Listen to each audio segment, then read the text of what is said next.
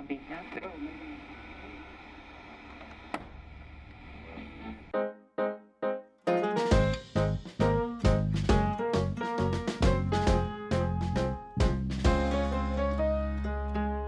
was hanging out with PhD students, and I was talking to the guy who, who brought me there, who, by the way, is also a podcast listener, oh, and nice. who's, who's from Canada. And so we're both from similar societies in terms of religion and tradition and, and hierarchies. It's so strange here because there are so many codes and, and you know hints that you have to pick up on in order to, to get the whole Cambridge thing. It takes right. a while. And religion is everywhere, or at least uh, like chapels and churches are everywhere. I don't know to what extent people are actually practicing religion, but it's so present here for historical reasons. Does it make you uncomfortable? A little bit, yeah. I think you would be better at this. Yeah, I, I see it as, I mean, I I like the other, like I really relish in the other, even if I find it like completely insane. Like I have this like extreme desire to just go to a Scientology center and study it for a year. Just oh yeah, I, I, I, hold back now on your analogies here. It's still, right. I'm talking about a bunch of chapels in Cambridge and like a cult. Well, tomato, tomato. Yeah, perhaps, but it's interesting, uh, and I, I enjoy it. I I can't. Uh, you know, stop myself from thinking what what kind of lawyer would I have been if I did all my studies here in like this kind of environment. It's also so, maybe it's the egalitarian, like, socialist Scandinavian part of me, but it's it's so layered here that the, everything is just set up so that people like me could do exactly what I want to do, that is just research. Right. So there's always, you know, you're always being told implicitly or just to your face that you're part of this privileged elite. And then there's a bunch of other people running around, like taking care of your food and, you know, making sure you can do only research. And that's strange for me. It's it's a luxury, but it's, uh, I don't know, the classes, the class society that's so present here. Yeah, I, it's a sliding doors moment. I still have that. I still have anxiety about my decision of which college I went to and which law school I went to. It's like, why didn't I go to Saint Albans when I was eighteen? You know, like those type yeah, of questions. Yeah, yeah. Where it's like, I would have loved it. I actually, I mean, I wanted to go to boarding school since I was like nine. My mom was like, you need to go to a therapist if that's what you're requesting. But um, that's good. Good of her though. And I mean, you turned out fine. Look at you. You were like, what, thirty-one? And you have your own podcast.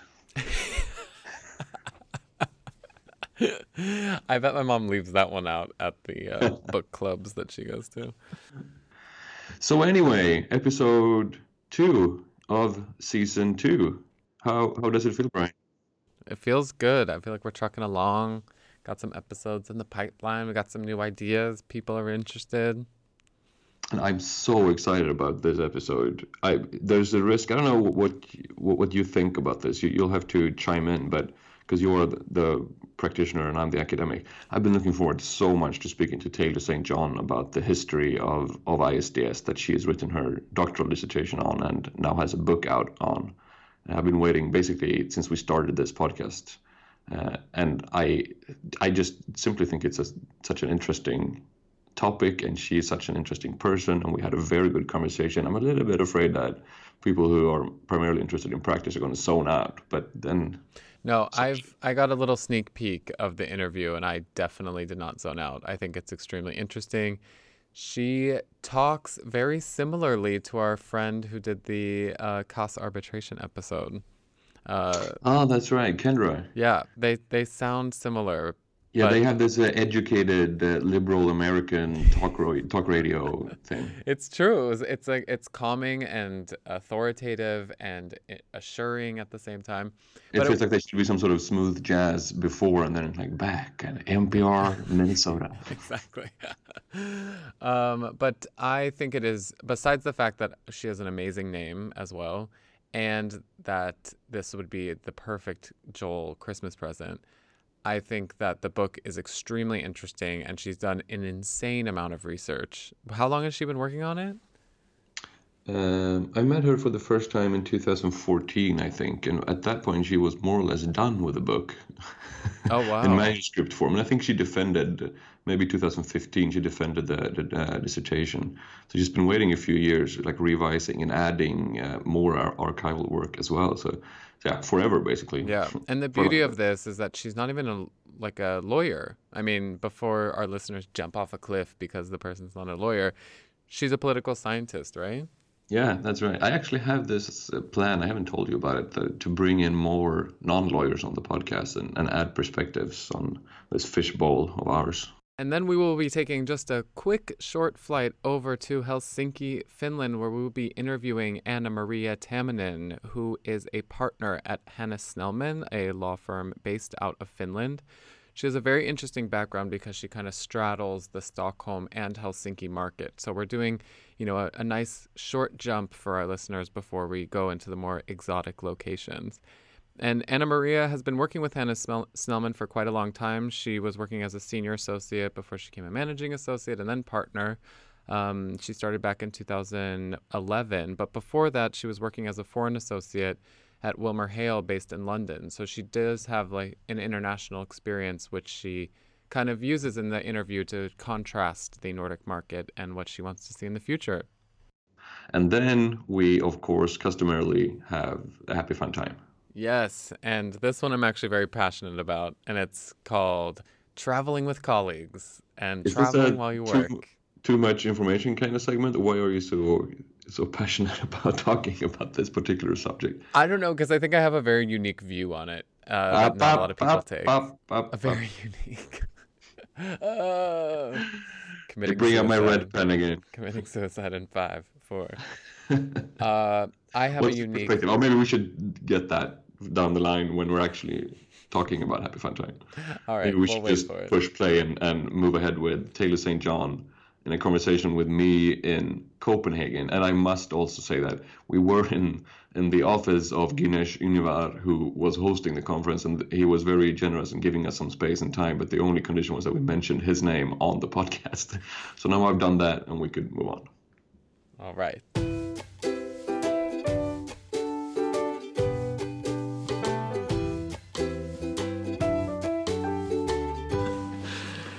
So we had to go to to Copenhagen to finally do this. I emailed you, what, six months ago asking you to come on the podcast, and we haven't been able until now. Yeah. In a city in which neither of us actually lives. Yes, yeah. So I'm a, a loyal listener and a first-time caller in the American talk radio lingo. I told you yesterday uh, that you have a very good American talk radio voice. You sound like the perfect academic, which is also the reason I wanted to interview you. Optimal for, for the radio format. You're also a very good scholar with, with a, a major S, and in the interest of full disclosure, you are not a lawyer. So you might also be the first non-lawyer that is on this very legal podcast.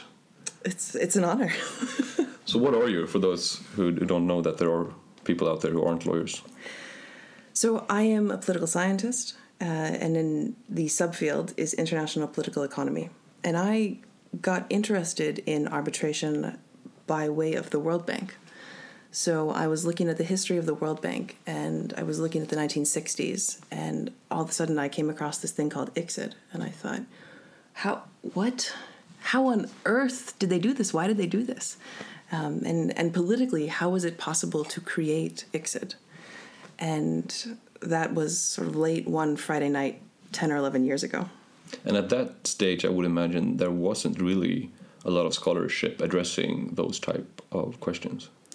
No. So we didn't have um, the Para book. We didn't have Lauge Paulsen or other kind of political economy scholars uh, looking at arbitration.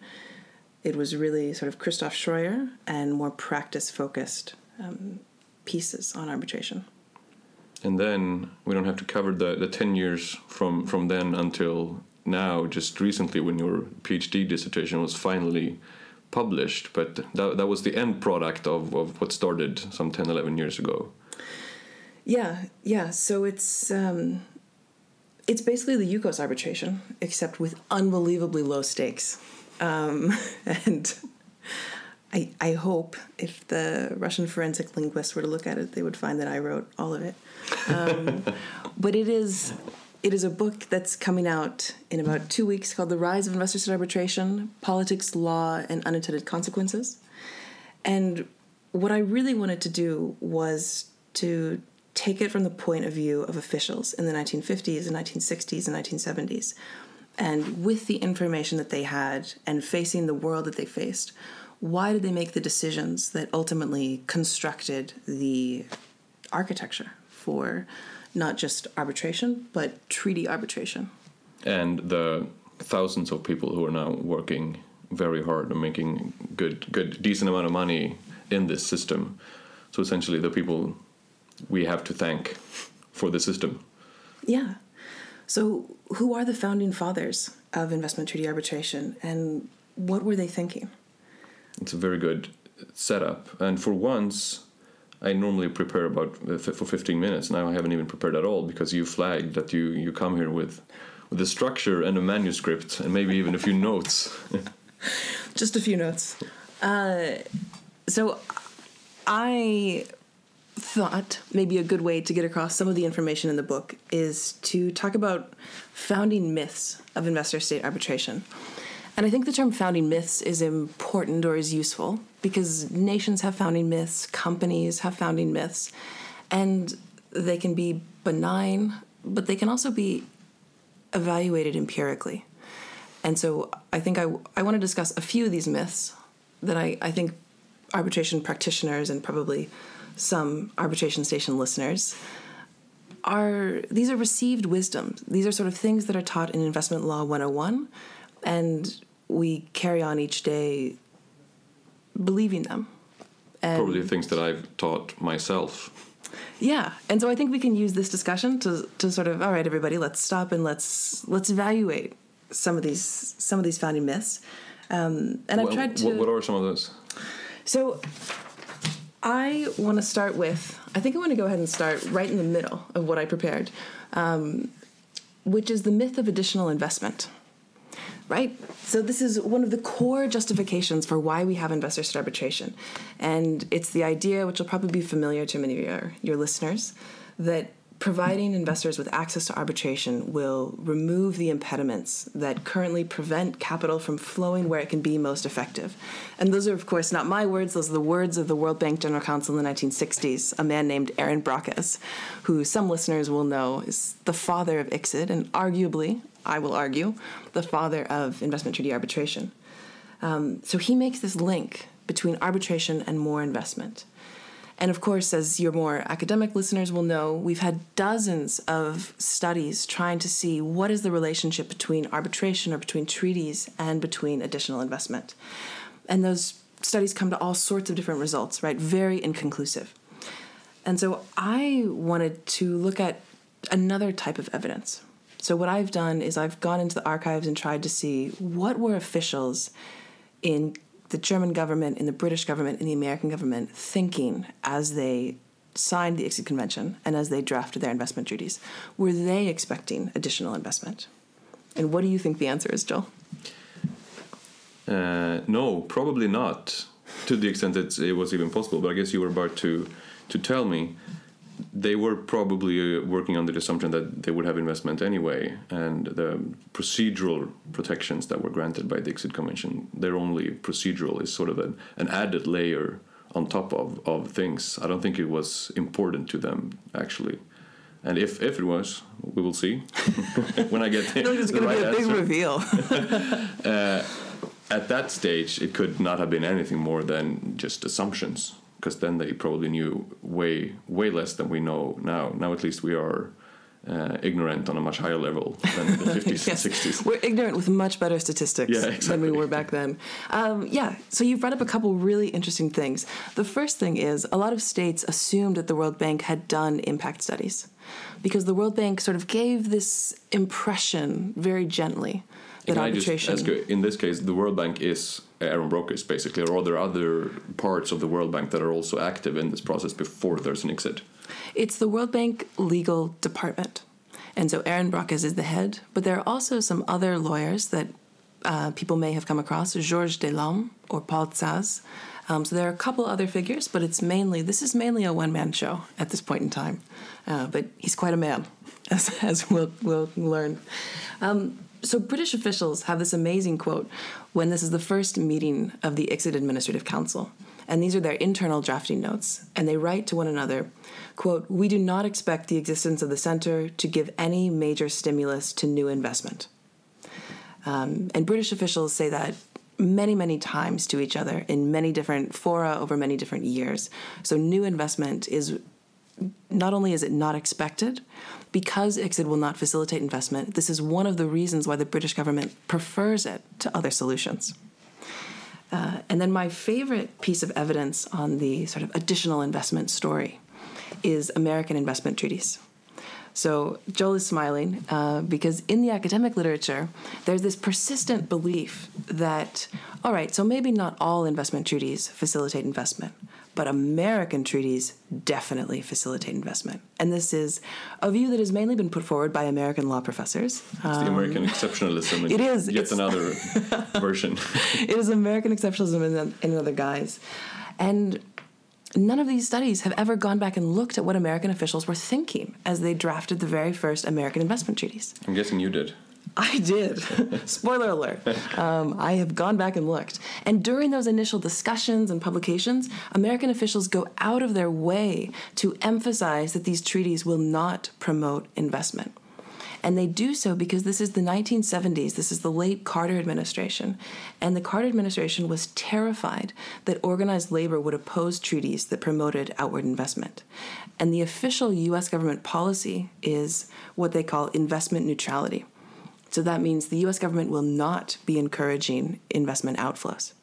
And so they say our policy is investment neutrality, but, quote, these bilateral treaties will not constitute a departure from the investment neutrality they, we seek.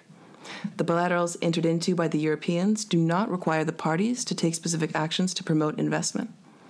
So the Americans, and there are many more quotes like that that show the Americans look at what the Europeans are doing and say, well, that doesn't promote investment, and we don't want to promote investment. So let's sign bits and not promote investment. And this, and the Americans were later than the European states in, in their BIT programs, right? Yes. And actually, this is one more way we can take down American exceptionalism. Uh, so the Americans, for a while, sort of uh, say publicly that they favor a multilateral solution, so they're very slow to the BIT movement. But they look at what the Germans and the Swiss primarily, and, and others later, are doing.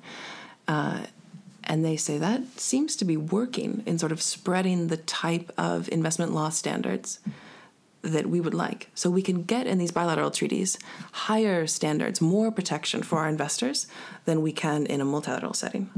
So the American government says, and this is around nineteen seventy-seven, let's negotiate BITs. And the first thing that the Americans do is they go and interview the Germans and the Swiss and the British, and they say, teach us. And that's another part of the story that I feel like people haven't really discussed, is the Americans are learning from the Europeans when it comes to investment treaties. Yeah, and also, uh, I guess you didn't look at this, but I would imagine that, that you, you can see this reflected in the treaties as well, that the, the first American investment treaties are relatively similar to the, the, the earlier European versions. Yeah, so I should add, the American government does go and they learn from the Europeans, but they also bring all this information home and they really draft carefully. And there are a lot of inter-ministerial, um, well, kind of State Department, U S T R, there are a lot of consultations going on to refine that draft um, in these early treaties with kind of Panama and Egypt. Are we ready for another myth? Yes, please. Bring on the myths. So this one is sort of related. Um, it is the myth that investors cared. At least initially. Uh, I know many listeners will say, no, no, no, no, I've got clients and they really do care, trust me. Uh, and I do trust you. Uh, but early on, I'm not so sure that many private firms understood investment arbitration, particularly investment treaty arbitration, nor that they cared. Um, so and where are we in the, in sort of the early on? Yeah, so we have a couple pieces of evidence here that I, I'm excited about. Uh, so German investors were surveyed in nineteen sixty-two by the I C C, so the International Chamber of Commerce. Um, surveys investors in a lot of different countries. And we know this from records in the German government because the German government says no German investors think that investment arbitration matters. No one cares. So we're not going to do this. Um And globally, of the I C C's respondents, around sixteen percent thought that arbitration might affect the investment climate. But this, at this point, this was hypothetical. There weren't any arbitration clauses yet. So this was sort of a, if we were to introduce this, would you care? It was not, do you care about what we already have? Because there was nothing in terms of investor-state clauses. Yes. So there are no investor state clauses, but we should expect in the nineteen sixties that a lot of large firms are familiar with the sorts of arbitrations that were happening at the I C C. So the I C C and the P C A actually could do investor-to-state arbitrations coming out of contracts. And the P C A, uh, some of your listeners will smile at this, as early as the nineteen fifties, the P C A is releasing memos and pamphlets advertising themselves for investor-state arbitrations. I didn't know this. Yeah. I, I've already advertised that I'm considering a postdoc on, on the P C A's evolving role. It's just a very interesting piece of information that they were yeah. they were very early. Okay, and they send it to the British government, and then the British government sends that to the World Bank during the drafting of the I C S I D convention and says, "We don't need I C S I D. The P C A can do this. They've told us." That's and, a sliding doors moment. And Broches says, "No." Broches wants to do what he wants to do. I C S I D is the shit. That is what he says. But he also says, and I think this is important, uh, the P C A will be seen as a European creation. And it's nineteen sixties, right? Countries are independent for the first time. They're no longer colonies. And the World Bank is seen as a sort of post-World War Two institution. It's not seen as a neo-colonial institution. And so we will be able to get these poor countries to agree to investor-state arbitration in a way that the P C A, which is a European creation, cannot. So that's Broches' formal answer. But I think his informal answer is, don't you dare steal yeah. my idea. um, but getting back to the myth that investors cared, I have one more thing that I, I love. Uh, so in nineteen seventy-six, a couple of academics surveyed top legal counsel within Fortune one thousand firms. So this is in the U S, American firms. And they survey legal counsel and they say, have you heard of I C S I D? Do you know about investment treaty arbitration? And if you had to hazard a guess, what percentage do you think of um, of legal counsel in the largest American multinational firms knew about I C S I D ten or fifteen years after it was created? It's it's not even double digit. I would imagine it's like a, a few percentage points at, at the at the most. That was maybe a leading question. It's fifteen percent. So now that seems... But that's not very many. No, no, no. Still. Right? When we think about the the sort of rights that had been granted, they didn't know and they didn't care. And that's true for a very, very long time. Would you say, just based on your research, and if it's even possible, if this is an accurate reflection in other states as well, because I'm guessing the U S firms in particular will be maybe the most, because of because of uh, I C S I D being in the U S and, and yeah. uh, the general program that was taking place in the U S at the time? I don't know. I haven't seen... No, I don't have good evidence scholar, so you, of that. Yeah, you, you would not guess with that data. uh, yeah, that's why I can't guess on, on that. Um, but what I can tell you is that officials within I C S I D, so Broches, Delaume, the same sort of core group, for decades, they lament how little investors care about I C S I D.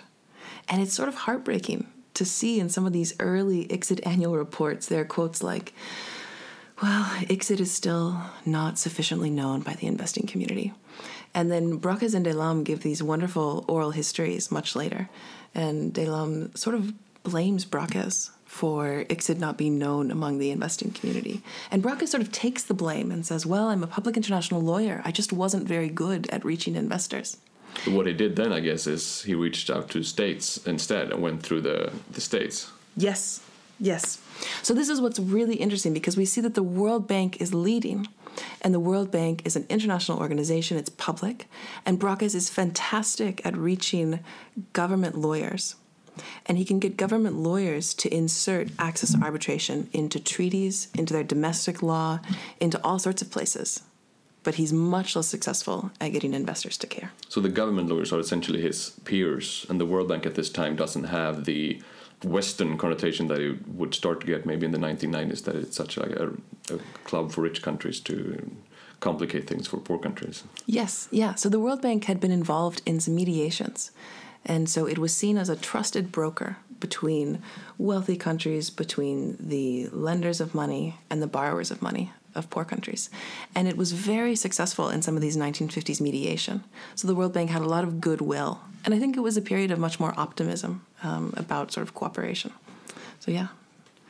All right, I have another myth. I'm so excited about this one too. Um, the myth of arbitration replacing politics. Oh, the depoliticization. Yes, myth. Yeah. I mean, I hate the word depoliticization, but that's what we're talking about.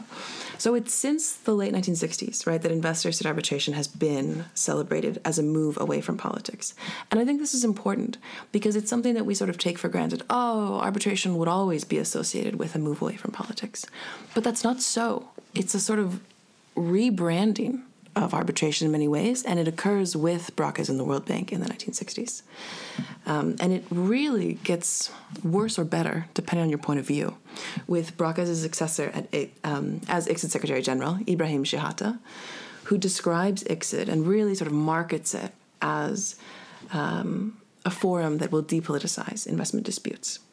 And depoliticization has a specific legal meaning in the I C S I D Convention, but I think in the way that it's taught in law classes, it also has the sort of wider, looser connotation of a legal procedure, a sort of beautiful stainless yeah, steel courtroom. Rules that are right. legal certainty and predictable and, and cold precision rather than vague diplomacy and politics. Right, and power. Yeah. Right? War, conflict, power, all these That's bad... One phrase that I've heard at, at this point probably by... ten arbitrators in the sort of senior layer of the arbitration community is uh, gunboat diplomacy. That the, the, the alternative was, and maybe still even is, if we give up arbitration, uh, gunboat diplomacy, that is diplomacy by way of violence, essentially. Do you know where this phrase comes from, or can you trace it back in time, or am I putting you now on the on the stand? So I, I don't know the exact origins of the term, but what I do think is interesting is in sort of the marketing of investor-state arbitration, arbitration is opposed to gunboat diplomacy, as though these two things can never exist at the same time. But historically what we see, right, taking maybe the most famous example in Venezuela in nineteen oh three of gunboat diplomacy, the gunboats are used to bring Venezuela to arbitration. So they work in tandem. And we see that that's still the case. So arbitration does not replace other means of resolving disputes. And I think you might get calls from your listeners saying, yes, it does, yes, it does. But hear me out. Arbitration can work alongside things like insurance or government mediation or a show of force. Um, and that's very much how German and Swiss officials are thinking about it. In fact, as they draft the first B I Ts. So there's this uh, wonderful article in the German trade press that comes out, I don't know, nineteen fifty-nine, to kind of celebrate the first German bit. And it has some some quotes that say, let me see here, let me find them. Um, they say, well, in some instances, our investors will have access to arbitration. In some instances, our investors can use insurance. And in other instances, we actually probably need the full weight of the German government behind our investors. So now we've just got options. And so there's a view um, that we're just creating more tools in the armory for the protection of investment. And that's not my phrase, that's that's someone else's from a long time ago, but it's it's a different way of thinking about it. Arbitration does not necessarily replace other means. Arbitration does not replace power or politics. It simply adds to the tools.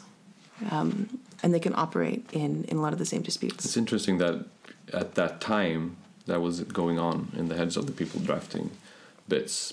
History aside, I think today, this statement that arbitration depoliticizes or removes political pressure obviously does not work at all, given the discussions we're having. We're in Copenhagen for, right now to, to talk about the, the various proposals trying to, to reform the regime. And now... It's it's more of a political game than, than anything else. Yeah, and I think uh, another thing I I would emphasize, and this will be kind of bread and butter to many of your listeners, but a lot of the everyday work of economic attachés at embassies or people within foreign ministries or the State Department is actually resolving disputes or problems that investors have as they arise in other countries. And that's how a lot of these ministries or, or sections within ministries or, or embassies justify budget. Uh, so a colleague of mine, Jeff Gertz, has looked into how the U S State Department has continued to kind of use relatively low-level officials to try to sort out disputes before they become arbitration claims. In present times or historically, yeah. Yeah. yeah. Right, and and that makes sense. That's sort of the everyday work of government. Um, yeah, there are a, a bunch of steps that we typically don't see before there's a request for arbitration. It can be years of, of informal discussions and negotiations with various ministries and private entities as well. Yeah, so I think governments, home governments, are often very involved, or, or can be involved. And that, of course, varies with the home government, with the circumstance, on a lot of different things. Uh, but we should never imagine that just because investors have access to arbitration, the home government is somehow out of the picture. I think that's a, a false image of, of what reality looks like today. So in your research, so far chronologically, we haven't moved into like the nineteen eighties where, where the cases start to happen. Do you do you stop at that point because you're m- mostly interested in the foundational myth, or do you also did you look at at uh, archives from what happens at I C S I D when they finally get cases and they are more than just a promotion agency and actually start administering arbitrations? I do.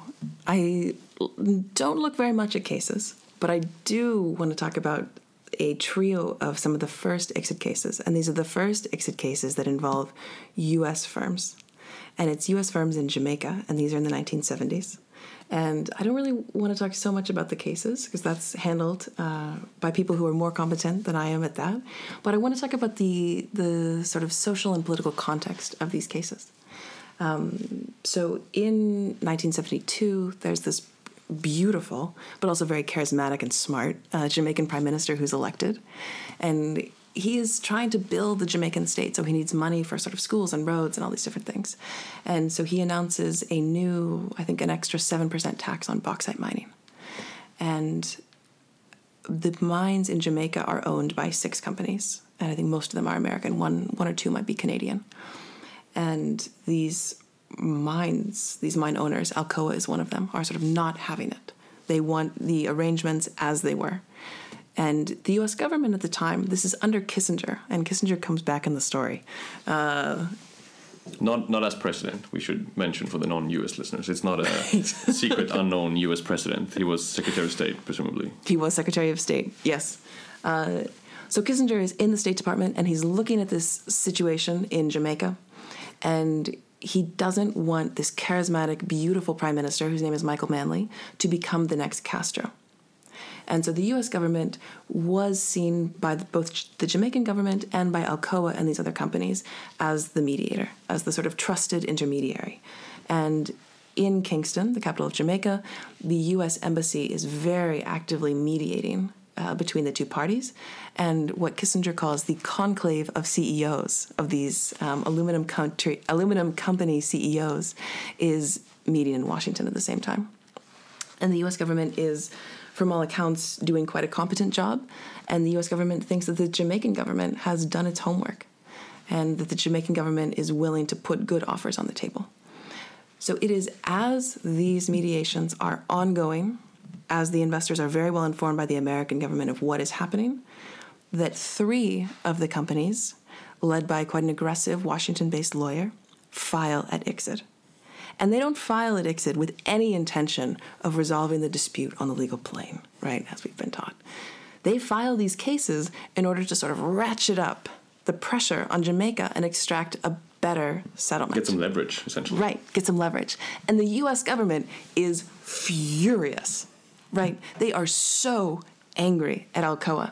And so Kissinger and others at the State Department write these fantastic cables where they say, oh, Alcoa determined to go down in flames, right? Alcoa is going to make Jamaica communist. And they cannot stand it. And so eventually... Can I just ask you, this is not under a treaty. This is, uh, the arbitration is, is contractual. Yeah. So it, it's yeah. not that the U S had an investment treaty with Jamaica. No. The, the access to I C S I D is written into these contracts. Yeah. So it's, it's in the middle of all of this um, that the U S government says, please make these I C S I D cases go away. Let's just resolve this in the negotiations. And so that's what happens. Uh, the cases are discontinued at I C S I D, and eventually the U S government sort of gets control again of its mediations, and a settlement agreement is worked out. But that's very different, right, from the way that we're taught to view I C S I D cases, at least kind of classically. I think those of you that work in practice know that things... Um, Things get a little messy from time to time in some of these cases. Um, but it was always so. It wasn't as though there was this golden period of, of arbitrations. Was these were the very first Dixit cases? Uh, I know. I think there are one or two that happened before them. It's okay, but and so but this is the first concluded. time that Ixit is mentioned in the Wall Street Journal. If that's what you're interested in. Yeah, of course, because you went through all the Wall Street Journal archives as well. Well, it's been a riveting ten years. um, can I talk about one more thing? This yes. is very important to me. Oh, yeah, then, of um, course. Then we get one more thing uh, exactly, we, I think, is what we have time that for. That we get out. Um, so I want to talk about Aron Broches and Hermann Josef Abs, because these are two men that any person that's had Investment Law one oh one will have sort of heard of or heard of what they did, but they may not um, they may not know the intense personal history uh, of both of these two men. Oh, yeah. I, I love this story. Uh, yeah. So Abs is the chairman of the Deutsche Bank uh, from sort of the late, well, nineteen fifties, and then he's he's involved in nineteen ninety-four when he dies with Deutsche Bank. He's advisor to Konrad Adenauer, who's the Chancellor of Germany for a very long time, and he coordinates the drafting of the Ix, of the Abs draft, which becomes the Abs-Shawcross and subsequently the O E C D draft. And that is, of course, what many people view as the the core text on which bilateral investment treaties are drafted. Substantive standards, yes, as well, right? Absolutely, substantive standards. Uh, and he's also involved with the German bit, the, the world's very first bilateral investment treaty. So he's fundamental to the story. And Broches, right, has already come up. He's the World Bank General Counsel. He leads, almost single-handedly, the drafting of the ICSID Convention. Then he introduces the convention to states. He cajoles them into ratifying. And he also oversees the drafting of clauses that show states how to insert arbitration into their investment treaties. And then he travels the world for decades, encouraging governments to include arbitration in their treaties. So we have investment treaty arbitration because of him, in a sense. And Broches is remembered for this, right? He's remembered as a good procedural lawyer. But I think we should also remember that he is an outstanding diplomat, and he's incredibly compelling when he explains the logic of arbitration. So there are these wonderful notes from British officials where they walk into a meeting and they disagree with him, and they walk out, and the notes just say, Ronnie, the charming and charismatic general counsel, has convinced us to reverse our position. Right? He's just that good. Right? And he's hugely persistent. Um, so he worked on this for decades. And so something that I wondered for a long time was, what is it that drives this man? Why is he working so hard on this? And I eventually found out. Well, I think I found out. Um, Broches grew up in Amsterdam. So he completes a doctorate in international law at the University of Amsterdam in the nineteen thirties. And in nineteen thirty-eight, he secures a visa to do an L L M in the U S. And the rest of his family in the next seven years, so his brother, sister, mother, father, I think more relations, are killed in the Holocaust. And before that, the family-owned factory, which was Broches um, Cigarettes, was expropriated during the German expropriation of the Netherlands. So Broches goes back in nineteen forty-five to try and kind of sort out his family's property. And at the same time, Hermann Abs, so those same months, Hermann Abs is under house arrest, waiting to be tried as a war criminal at the Nuremberg trials. So Hermann Abs had been in charge of Deutsche Bank's foreign operations throughout World War Two. He's extensively involved, we know today, in the expropriation of Jewish-owned property. He was the expropriator. He was. And Broches was on the other side. Yes. Of that. Stick. Absolutely. And I can't verify this for certain, but I am pretty sure that Broches knows this. That Broches, because Hermann Abs had been extensively involved in the Netherlands and had cooperated with one of the banks that expropriated the assets of Broches' family. Right? So it's very personal for those two.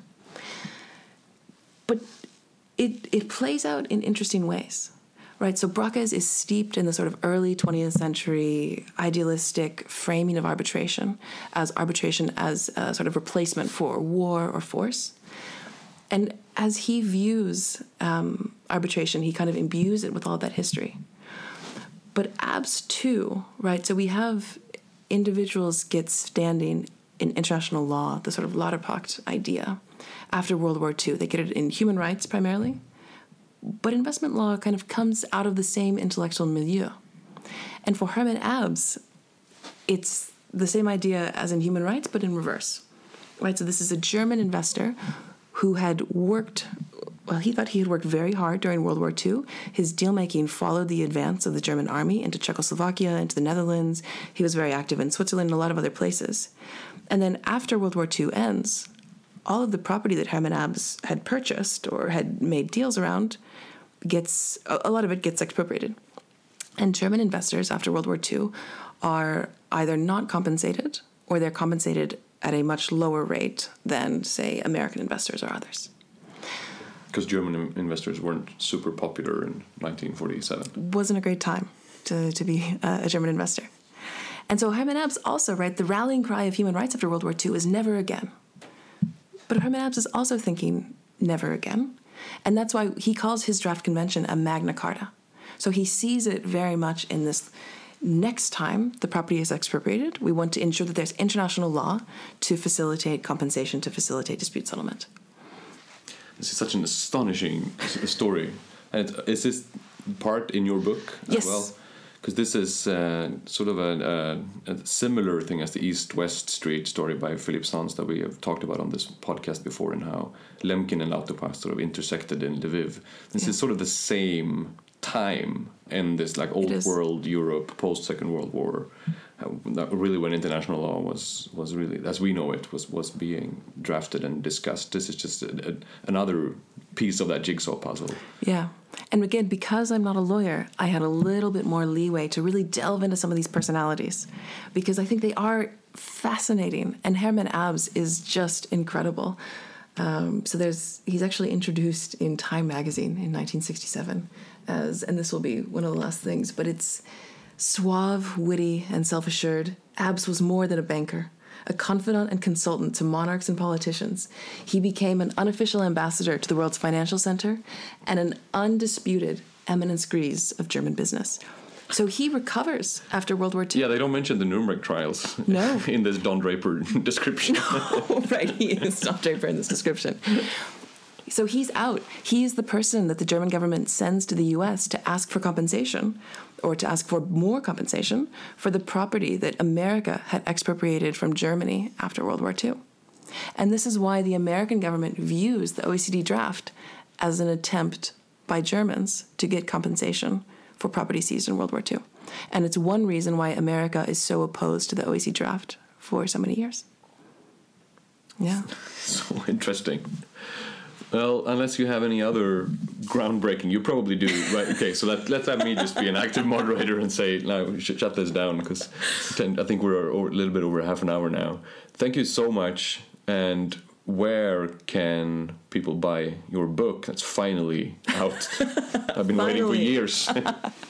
um, on the Oxford University Press website, it's called The Rise of Investor-State Arbitration, Politics, Law, and Unintended Consequences. Uh, and if people have any questions, they can feel free to email me. And all of the underlying archival documents will be posted online. And some of them, I think, are relevant for advocacy. Perfect. Thank you so much, Taylor, for taking the time.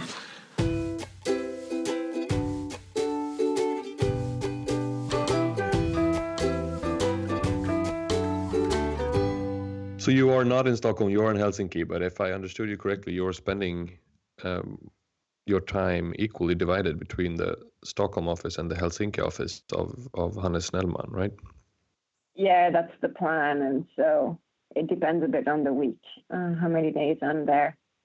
So this week I'm going on our uh, annual ski trip with the Stockholm office. So it'll just be Wednesday in the office and then Friday off to the Alps. Has your life changed dramatically since you recently became partner? And congratulations, by the way.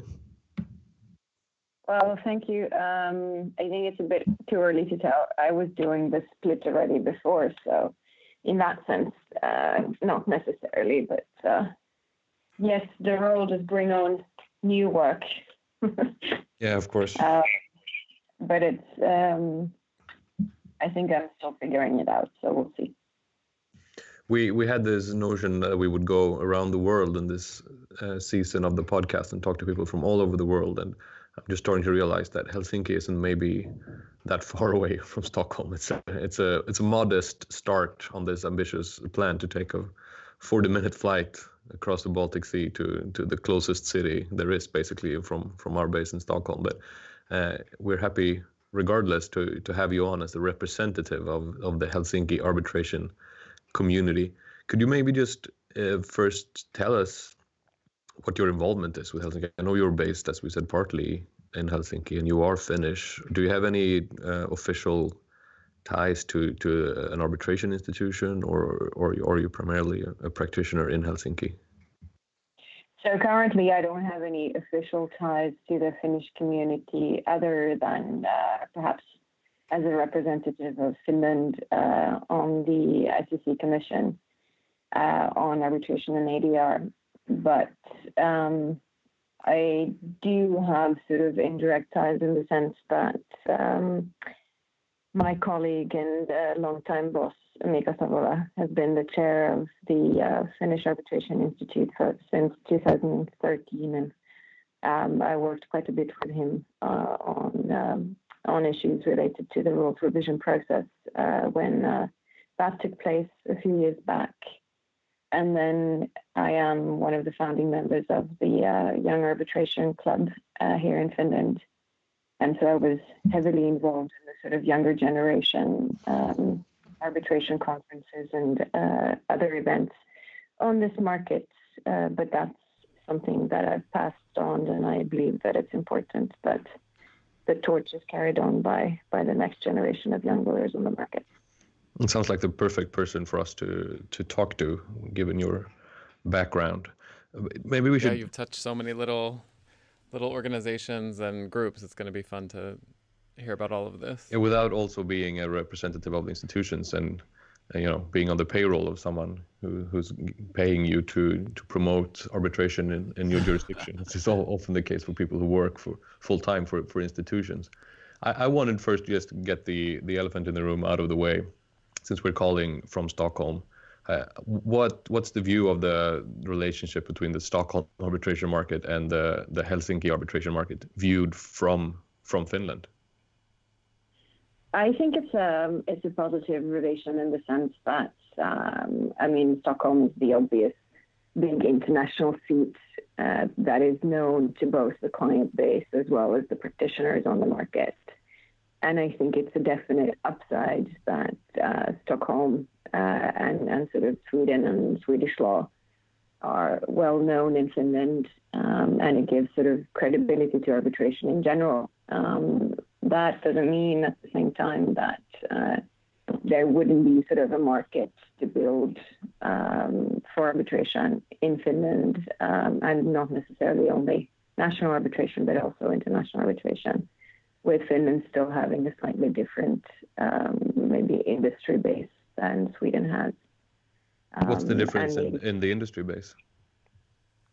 I think, I mean, generally, uh, Sweden has probably a more varied industry base. I think there's a lot of similar industry in, in both markets, um, but there's a lot of sort of heavy engineering uh, companies in Finland. Um, and I think there's a sort of second generation uh, of startups that, uh, especially in on the Finnish market, following sort of um, the engineers that have left Nokia and the gaming industry and that type of thing. Right, right. Uh, which is slightly different from, you know, what we see in Stockholm in terms of um, um, the industry market. So I do think that, you know, there, there may be uh, potential ground for growth that would be slightly diverse from, from what you have in Stockholm. And I mean, Stockholm has a long standing basis as, you know, a place where East meets West. Um, but I don't see why Finland couldn't do that, but maybe with a slightly different focus. Yeah, that, I've been thinking about that. I think most people who travel regularly start to figure out that, that Finnair is becoming a, an airline uh, to to count on now for for flights to, to Asia. Uh, I've been connecting through Helsinki a few times, yeah, going east. And it seems like this is part of a strategy on behalf of Finnair to become the the hub to Asia. Is that something that is like spilling over into the arbitration world as well, or is that maybe too too early to, to draw any conclusions on that front? Yeah, I think it's definitely one opportunity, and I think where we needed to start here on the Finnish market was to get our own act together first. And I think in terms of the arbitral institution and the um, the Finnish Arbitration Institute, which uses the uh, F A I. Um, acronym, then I think they've done a great job. You know, I think the rules are on an international standard. Uh, they have to be commended for some of the changes that were done. Um, so I think that that part is sort of, there's an international board since the, the rule uh, the rules update in two, two thousand thirteen. So I think on, on that level, we're good. And then I think the next thing that the market uh, needs to make happen is, is uh, the update of the Arbitration Act. Um, and I think once those things are in place, then we can start working together with the industry in Finland and sort of turning this into more of a hub for for arbitration. And I think that there are good developments, uh, maybe outside of the commercial arbitration sphere, where we have um, quite a few prominent people doing sort of uh, peace work in Finland. And I think that that would be another basis that could be used in addition to sort of, say, the Finnish industry focusing heavily on, on Asia and Finnair having direct connections to, uh, to places in Asia. When you said that there was this revision in two thousand thirteen and that Finland needed to get their act together, would you say the revision was to get the rules in line with kind of the international best practices amongst institutions, or was there something innovative and unique that you could explain that was introduced into this revision? I think it was very much a sort of uh, revision of the rules to make sure that they comply with the international standards. And so some of the provisions that were introduced at the time that we didn't have in the previous version of the rules were um, emergency arbitrator provisions, and, and you know where those came from, um, consolidation and uh, joinder. Singapore. In, in terms of, you know, um, we see more and more multi-party and multi-contract situations, and so the rules needed to cater for that. Um, the arbitrator appointments are confirmed by the F A I, so you get less of an issue with, if you have an international party, what happens if, you know, it it, it doesn't end up being a, a, an all in, um, Finnish panel, for example. Um, then you had the introduction of the international board, which means that any international case uh, will be dealt by the international board, and so appointments in international cases will be made by the international board. Um, so there's a diversification of the pool of arbitrators that's taken place, and that's something that, you know, I see in practice. Uh, it's not only more diverse in terms of nationality, but it's more diverse in terms of, you know, male, female, uh, older, younger um, representatives of, of the arbitration community. Um, yeah, we've yeah. had we've had two senior associates at my firm be appointed as arbitrators at the Finnish Institute, which I thought was really interesting and really great. They're very competent and excellent lawyers. So I was impressed that the Finnish Institute would kind of take that leap that I don't think maybe the Arbitration Institute here in Stockholm would would take. I I think it's uh, you know they've been good and strategic about making sure that, you know, the people who are appointed as arbitrators, and I know this from my own experience, it's not like the first cases that you get are going to be sort of, you know, um, multi-million uh, right. large cases, but they will make sure that they are sort of competent people who are very experienced in what they do, not necessarily just as sitting as arbitrators, but Uh, you will get probably better quality judgments from somebody who's at the starting end of their arbitrator career but still knows the substance inside out, because also on the smaller cases, what you see is that you often get very inexperienced counsel. So it doesn't hurt that you get somebody who, you know, will be able to make good procedural decisions even if the interest in the case might not be uh, that high. Um, and so I think they, they've done a good job on, on that front. And then the other thing that I have to commend uh, the F A I for is, is that they've started to sort of publish anonymized excerpts of, of case law, and not just procedural decisions, but also substantive law decisions. And that is definitely something that we've lacked here on the Finnish market, because a lot of the cases, the key sort of commercial cases, go to arbitration. And of course, you know, being part of a firm that is involved in, in many of those cases, we have an understanding of, you know, where the decisions are made and what type of decisions you get out of um, of arbitration and, say, shareholder disputes or, you know, post-M and A or what have you. But in order for that knowledge to be on the market, as you would with court decisions, uh, somebody needs to do that work. And I think the F A I has been really good about that in the past few years, uh, and, and pushing out case law in an anonymized form, which is not necessarily always easy on the market the size of ours, because it doesn't take uh, much to figure out sort of, you know, uh, who the potential parties were, who were counsel, and so on and so forth. So it takes quite a bit of work uh, on on the side of the F A I to get those out. And so I think they've done a great job with, with that. So I think there's generally, uh, I have no issue, for example, recommending the F A I to foreign parties because I know exactly what's happening. Uh, and I know that the measures they're taking uh, are, are good and, you know, um, at, at par with, with other organizations out there providing arbitration services. So on that um, note, uh, with respect to, to foreign uh, parties doing arbitration, can I ask you, As as an international lawyer, you have significant background and experience from, from working in other jurisdictions, and then, uh, then you moved back to Helsinki. How how international is the arbitration world, and, and maybe perhaps specifically the arbitration community in Helsinki, do you think? This is a recurring theme that we've had many discussions about on the podcast before. I think it's a good question, and I think that my answer is sort of twofold. Um, in my mind, I divide the markets into sort of international and then regionally international um, and, and, and sort of local. Uh, and, and what I mean by that is that you have the big hubs, say, um, London, New York, Paris, um, you know, Stockholm, Singapore, that have truly international cases and have an international bar presence and have people from all over the world um, sort of handling cases both as counsel and arbitrators. And then I think you have um, institutes that do a great job on a regional level. Um, and I would say that uh, although the F A I is fully equipped to cater for the properly international cases, um, I think the majority of the cases that we see are still at this stage uh, more of the regional type. So you'll have uh, mostly, you know, one Finnish party or one Swedish party or one Russian party, and then a party from somewhere else.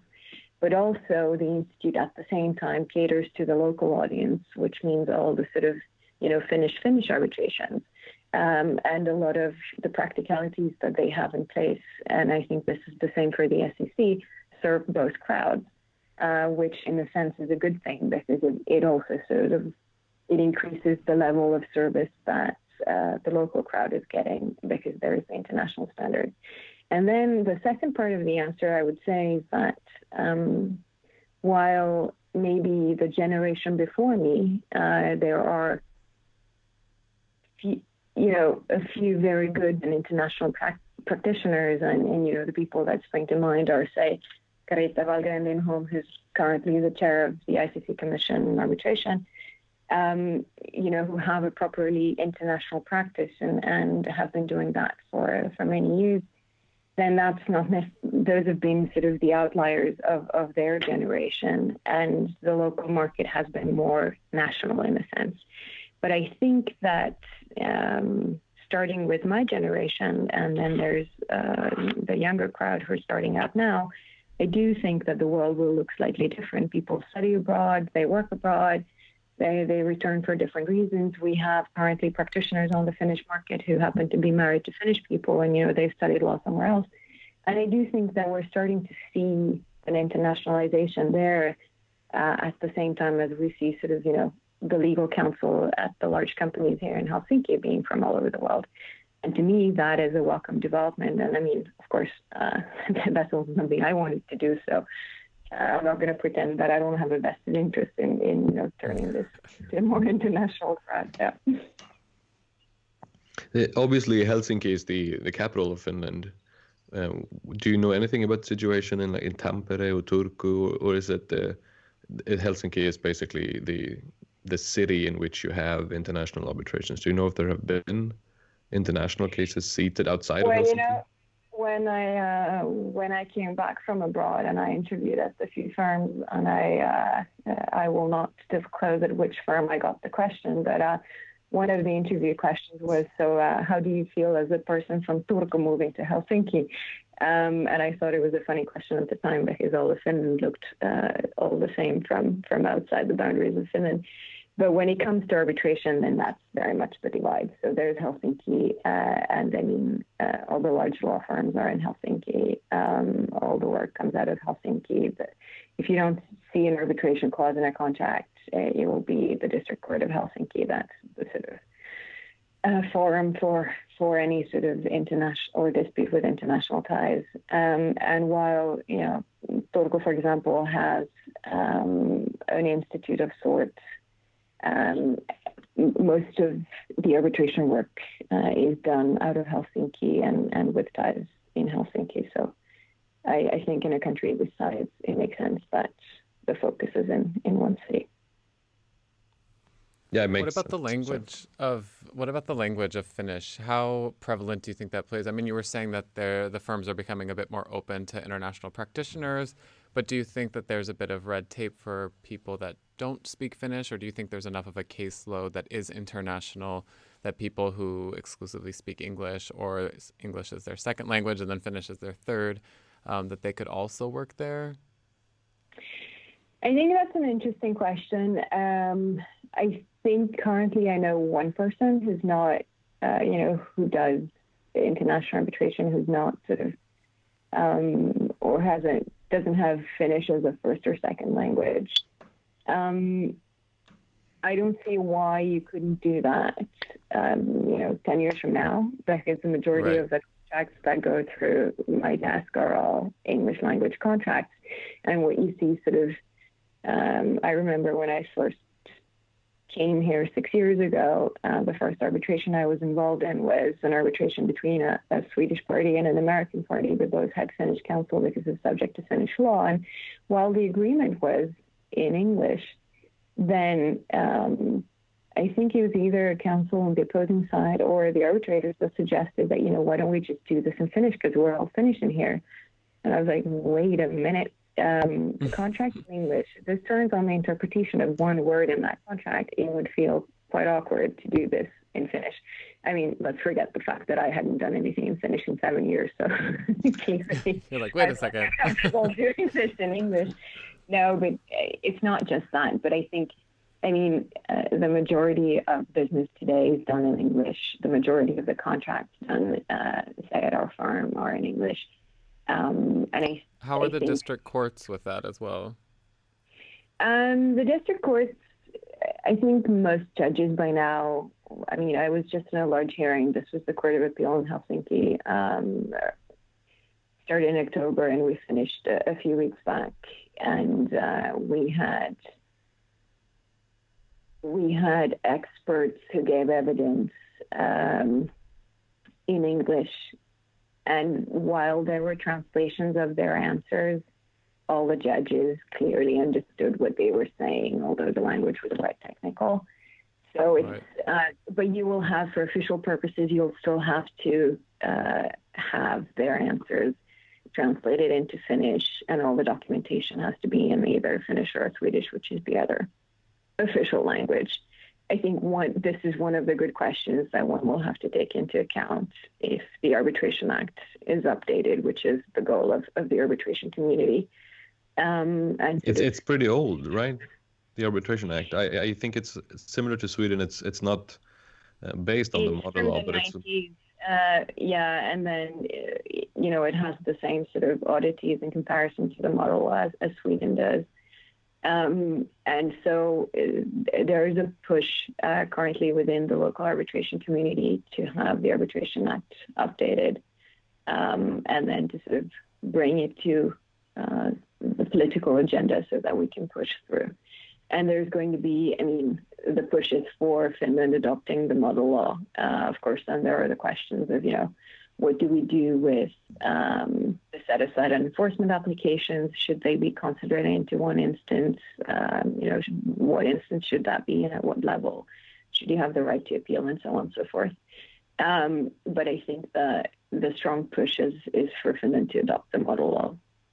Is and there something... Finnish, sorry. sorry, it's a very Finnish approach to things. Sort of, you know, uh, why should we do something that's Uh, out of the ordinary uh, and not just be recognized as, as doing the consensus thing around the world. Um, and I, you know, uh, I can see the advantages of that. On the other hand, when you think of the successful seats uh, in Europe, uh, you know, they more or less all tend to have uh, their, their own law, which is true for Sweden or the U K or France. Or Switzerland for that matter.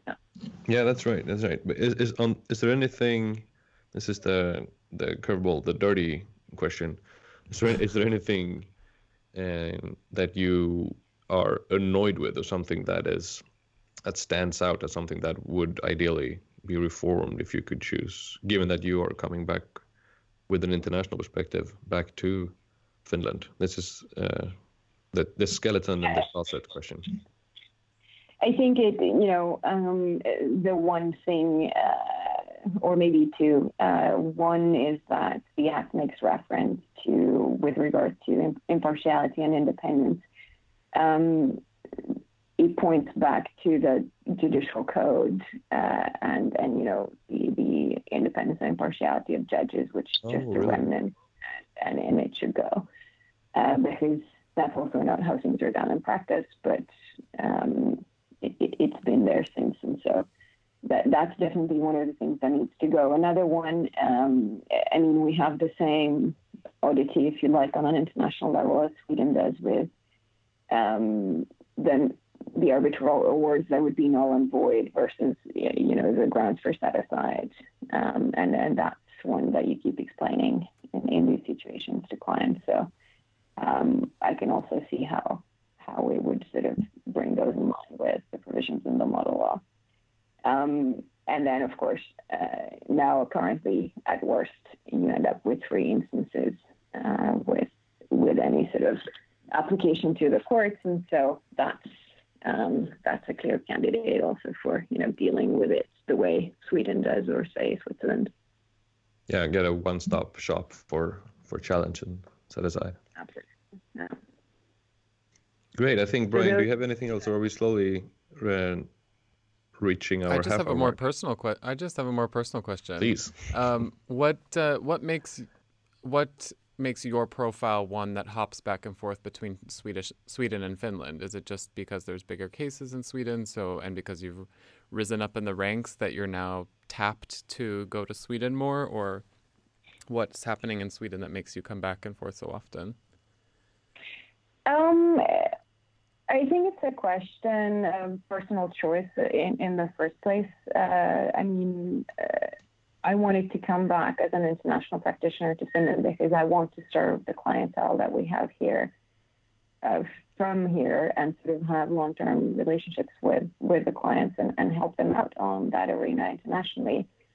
Um, but of course, it's a limited number of, of companies that do truly international business out of Finland. And so, um, you know, there's clearly also more of a hub for arbitration in, in Stockholm. And I joined Hannes Snellman back in the day because uh, we had offices both in Helsinki and Stockholm. And, and combining both is sort of, for me, it's my dream job. Um, and so um, I certainly want to keep it that way, although the travel right. sometimes get to one. But uh, on the other hand, you know, uh, Finnair services so far keep improving, so I'm not complaining.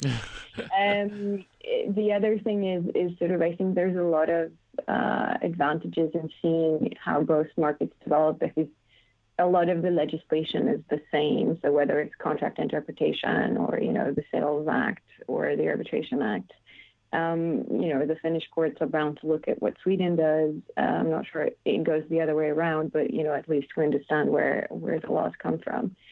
Um, it's not a bad place to be in the sense of when you need a non-Swedish uh, arbitrator in Sweden, uh, you know, I, I speak the language, I've lived in the country, I, I get the culture. So there's uh, there's an interest for me in being present on the Stockholm market. And I've actually noticed that it also helps out with with international clients or international co-counsel that, uh, you know, I'm not Swedish to them. Um, so they... They get it that I'm slightly of an outsider, but on the other hand, uh, can translate the Swedish culture or the decisions to them in a way that maybe may, maybe makes sense to them. So that's at least hoping that uh, you know there's a, a market share there. But um, yeah, more of that, I enjoy the you know marketing the Nordics. I think we do great work here in the Nordics, uh, and I think. That there's no reason that uh, there couldn't be more cross-border cooperation, because I think we all, all stand to benefit from that. Amen. Preaching to the choir here. Yeah. yeah, well, you know, well, thank uh, you. Thanks guys for um, running the um, the podcast, uh, one of our, our our sort of junior associates or, or associates came to me uh, maybe a month or two ago and asked, like, is this podcast any good? And I'm like, I'm so proud that he found this. Um, and so congrats on making it happen. Uh, thanks for making the Nordics present also through your podcast. Thank you. We are very big in Finland. Yes. Yeah, and so uh, as far as I can tell, you have no competition yet on, on this front. So, uh, yeah, that's what we're working towards. Happy to market you as well. Yeah. Thank you so much, Anna-Maria, for taking the time out of your busy practice, and I hope to see you soon. My pleasure. Likewise. Thanks very much. Bye. All right, thank you. Bye. Bye.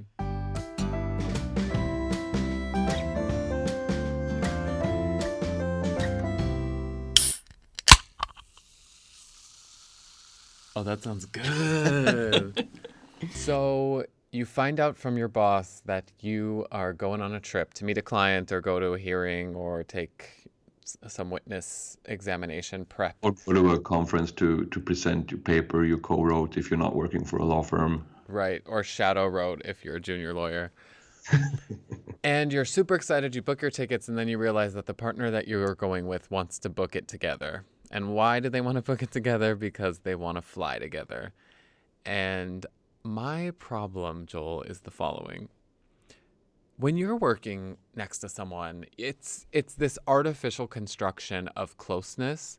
It's the fact that you've spent so much time together that you have what you think is a level of intimacy, but then you realize the second you go and have a drink with your colleague on a Friday that you guys have nothing in common personally. So you are forced into this social experiment where you have work dynamics, you're under the magnifying glass of like work etiquette, yet you still have to be funny and charming, and you have to avoid displaying your weird habits while traveling, you know, taking out hand sanitizer lotion because you're like completely disgusted by the seatbelt germs. And all of these things that are happening at the same time. And if I had a choice between that and sitting on my own in row forty-five, watching Netflix slash reading my bundles, I, I would have to choose the latter. This is so interesting because I've had similar discussions on other topics with people from other places than, than my home country. And I think maybe what you're saying, and please second guess me if I'm if I'm wrong, sort of departs from an assumption that you keep work and personal life separate. That there's this like Chinese wall between your professional self and your personal self, and when you travel, you're sort of you're blurring that distinction a little bit. Right. Exactly. And I don't really feel like that. Maybe it's because I have a less serious job than you do. But I, I haven't traveled that much with colleagues, but it, it's happened from time to time. And I've never thought of it as an issue because it's just the same thing as as as always or as otherwise when you're in the office. You're just in a plane instead. I mean, you, you would probably bring out your sanitizer at, at the office too, no? Yeah, yeah, I would. I just, I think that I don't want to be forced to do something I don't have to do. So like work is... you know, I love my job, but it's an obligation, and you come here because you're paid for it if, and you don't make money if you don't. But I, to like Isn't go... traveling for work also work, though? Yeah. Strictly speaking? Yeah. But, uh, yes. But again, you're going through this, like, this dynamic that you have your boss there, and you have an underling there, and you have your equal there, and yeah, you're all, like... True. You know, just what does the person, and then we have, you know, each firm has their own weird constructions about how the junior, the most junior person has to pay for the taxis, or the junior person has to organize the taxis, or some firms have it where the most senior person pays because they need to mm-hmm. show the client that they're the ones with the card. Um, it's all of these weird things, and it's just like, I just want to arrive on my own, enter into my hotel on my own. I want to read my bundles on my own because that's another thing. So I was in business class because, you know, that happens sometimes. And it never happened to me. And I got a little tap on my shoulder from a colleague who wanted to, you know, chit chat about the case. Granted, I mean, we had enough space to like that no one heard anything. But I was uh, it, to me, it was not the time or the place. I, you know, I want to do things in my own rhythm when I'm flying because yeah, especially, yeah, yeah. especially I hear when you. You're flying across the pond, you don't want, you know, I. Some people like to eat and read. I don't like to do that. So why are you interrupting me during my meal when Yeah, I... and I mean, I guess this, this goes both ways, because, or it should really, because most people in this business are such frequent travelers that you develop your own rhythm and your own thing. You want to yeah. do it your own way. So when you have like four people at the same time, if if each insists on doing it his or her own way, they're all going to collide into one giant uh, mess. Yeah. And so after all this ranting, I have to tell you that I'm in the minority on this. You mean people enjoy traveling with colleagues? People enjoy it. They they enjoy it so much. They want their taxi to swing by my place to pick me up to go to the airport. I'm having a hard time here. Uh, it, it just feels really like a Crimea River kind of problem. Oh no, your nice colleague wanted to pick you up outside your apartment to take you to the to the airport, to fly you to an interesting city on paid work time. And you prefer to do it on your own. Completely. Maybe I'm just an extreme introvert, but I'm social. I like to go out and have a, you know, have a little happy fun time with my colleagues. Yeah, but I get you. I'm the exact same way, actually, and I want to do it my way. But I, maybe you do this more frequently than I do as well. But see, you're always traveling as well, but you're always traveling on your own because you're just this independent contractor that kind of plugs into certain situations. Yeah, uh, more or less. But for me, it happens, though, more spontaneously. So it's not it's not organized as it is when you're working for the same firm. It's more that, you know, three people from the Swedish arbitration community are all going to the same conference, and we happen then, of course, to meet up at the airport, right? Because we know each other and we're going the same way, and then then you end up talking. And I, I've been more in those kinds of situations, which, which is also uh, it has its own strange dynamic when you're not officially traveling together, but there's this social expectation that you are still traveling together because you know right. each other, have the same purpose. Oh, I hate those too. I hate those too. Oh and once I was going back to Sweden from an event in Europe with a few people. Oh, sorry, maybe I should turn off my phone. And we were of very different seniority. So two of the members of this uh, spontaneously created group uh, went to the lounge at the airport because they fly so much that they, of course, have... Oh, that's hilarious. Well, so so two others, me included, we couldn't go to the lounge, so we hung out in the like general pop with with the rest of the uh, flying cattle, and that was, was not a not an issue. But it's also, I don't know, how does how does it work when you're flying with a firm and it's like you're flying with a partner who only flies business and is is you know a, a diamond member of, of the airline and you're not. Oh, it's a, a nice wave with, you know, a nice lounge sandwich in their mouth while they while you go row with the other slaves. No, that I mean, there's no there's no problem in that regard. I just I I don't know what it is. I I don't know what it is. I'm a very social person, but this just really grinds my gears because, okay, so the the big devil's advocate of this whole thing is that you should be working when you're flying for work. You should be working on your way there and on your way home. So there's really no, there should be no problem to working, you know, flying with someone from work because you're going to end up working the whole time. Um, and so that's, that's the real expectation. And that's why people like to fly together, and you get to, you know, really maximize your time by talking about the case and reviewing a submission together or asking questions. Oh, that's true. In this like isolated, tiny little bubble right. where there's no cell phone reception and no other colleagues hanging around. Exactly. So the only issue with me there is like, okay, so I have a window seat and I'm supposed to like prop my computer in this really awkward angle and type notes that you're now discussing into my ear, that I don't have internet to like look something up or change. Okay, did I download the right document? So I like to usually read when I'm on the plane.